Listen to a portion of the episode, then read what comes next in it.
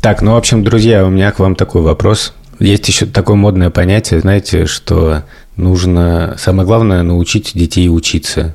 Вот не научить каким-то навыкам. И мне все время кажется, что я в этом не очень. В смысле, что я как раз иногда умею чему-то учиться, но я не очень понимаю, можно ли этому как-то научить детей. Потому что у меня иногда такое ощущение, что любой мой какой-то контакт или почти любой, когда я пытаюсь детям что-то привить, что-то впарить. Что-то впарить э, и чем-то заинтересовать, обычно получается... Кринжово. Так себе. Прости, что перевожу на молодежный.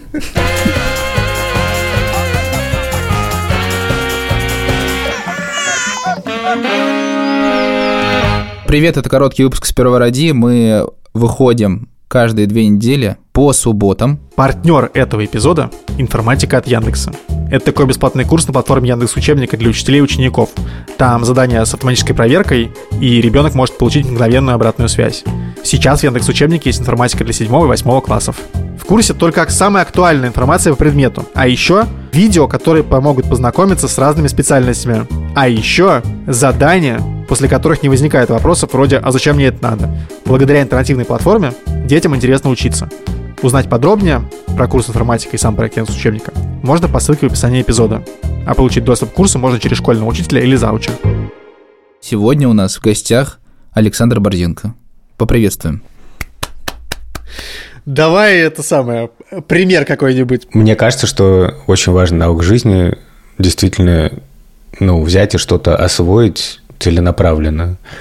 Я помню, что в каком-то очень древнем выпуске я говорил своим папой, почему у нас было так все строго в детстве в плане экранов. И папа говорил, что очень важно, чтобы ребенок научился последовательно прикладывать некоторые усилия для достижения какой-то цели. И мне казалось, что вот у меня в детстве с этим было вообще очень плохо. Я был супер неусидчивый. Но когда я думаю про детей, то я вижу, что они чем-то заинтересовались, и мне хочется, чтобы они как, ну, как-то в этом, не знаю, преуспели, чтобы они прикладывали усилия, и чтобы из этого интереса что-то вышло. Но это довольно сложно, учитывая, что, мне кажется, у меня такой навык появился там типа после 25. Реально. Слушай, Борисен, мне кажется, что ты говоришь про две разные вещи. Вещь номер один — это ты хочешь заинтересовать их чему-то научиться, а вещь номер два — как научиться тому, чем они уже заинтересовались. Понимаешь? Мне кажется, это две разные вещи. И если мы про первую говорим, мне кажется, что здесь нельзя заставить ничему учиться и заинтересоваться чем-то, если это неинтересно. То есть единственный вариант — это предлагать просто разные вещи, а там уже чем заинтересуются, тем заинтересуются. Если ты хочешь чему-то научить, чему-то, например, не такому очевидному или скучному, как э, многие могут подумать, например, математике, то можно это как-то перепродавать как не такое скучное. Да? То есть в школе у тебя была математика скучная, ты сам говорил, типа, тебе что, тебя, тебя от нее тошнило, и все эти примеры тебя адски бесили. А если бы, например, тебе это давали под соусом, не знаю, какой-нибудь игры, которую нужно пройти, знаешь, там до конца и получить за это что-нибудь, то, может быть, тебе гораздо больше это понравилось. И, может быть, им бы это гораздо больше понравилось. Это хороший поинт, но как раз настоящая сложность начинается, когда, ну вот я же понимаю, что у меня было не очень в детстве, да, я сейчас сделаю по-нормальному. Я сейчас придумаю какой-нибудь веселый подход, говорю про это, не знаю, тише, и Тише сходу говорит, что он это в гробу видел. И это прям дико демотивирует. На самом деле, я понял, что эти короткие выпуски работают реально, видимо, примерно как э, терапия. В смысле, что я задаю вам какие-то вопросы, а потом сам прихожу к ответам. Мы такие, да. Саш, Саш, ты продолжай, продолжай. Да, подкаст, хорошо, что вы это сказали. Да, ну потому что я сейчас понял, что, может быть, реально вся сложность в том, что я воспринимаю это как некоторые отдельную такую штуку, вот типа выделяю какое-то время и силы, какую-то точку нащупываю, где я чему-то хочу научить, а на самом деле все обучение происходит, ну, как бы между строк. Я не знаю, у меня тоже есть пример. А, короче, любил рисовать какое-то время, когда ему было там полтора года. Мы очень радовались, что он как-то увлекся сам. И потом просто он перестал это делать из-за чего-то. Видимо, какой-то у него был плохой эпизод. Его интересовало только лего, машинки и так далее. И потом это как-то вернулось, само собой. И сейчас это закрепилось при помощи классного приложения. Там ты рисуешь что-то и потом интегрируется в мультфильм твой рисунок. Вот, и мы дико залипли, и у него просто вся комната сейчас завалена листами А4. Он там спит как бы в листах в этих. То, что он рисует что-то небольшое на них и говорит, мне нужен новый лист. Нам помогла очень какая-то геймификация. Ну, это, конечно, не совет тебе, Борзин. У тебя дети взрослые. Ты не придешь к ним с приложением и не скажешь, чувак, смотри, тут рыбок можно ловить. Пойдем порыбачим. Не, на самом деле, при... в реальности. Приложение это довольно хорошая штука.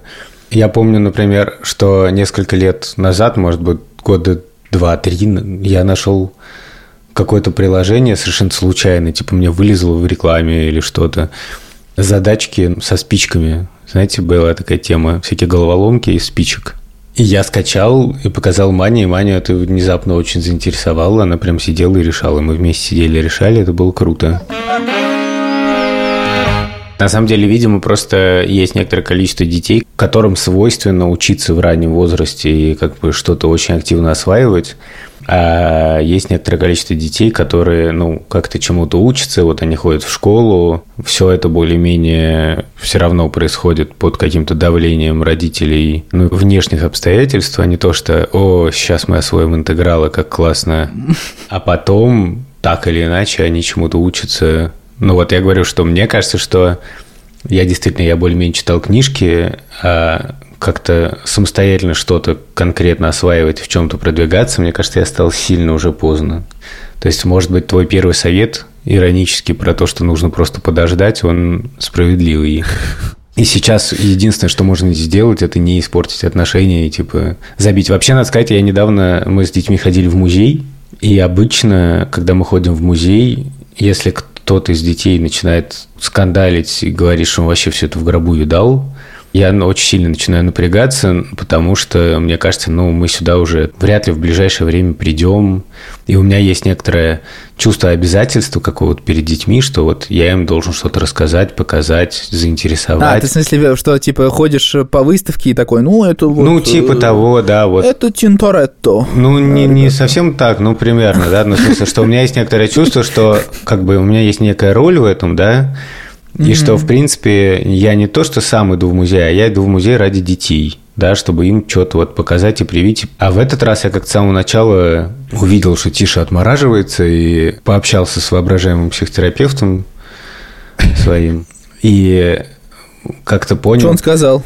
Ну, как-то, в общем, я не то, что он что-то сказал, в смысле, как-то я как-то сам, я как-то, я как-то сам понял, что, что мне этот музей конкретно лично интересен, и я как бы буду просто смотреть, что там есть. А что это был за музей-то, Борзен? Это был музей Васа, морской музей Стокгольма.